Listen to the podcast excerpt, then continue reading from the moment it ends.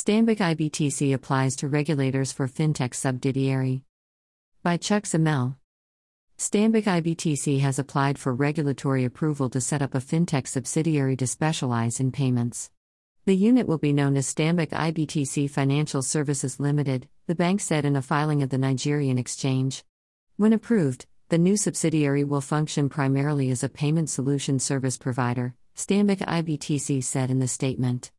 Accordingly, Stanbic IBTC will update the market upon completion of the regulatory approval process as well as licensing of the new subsidiary.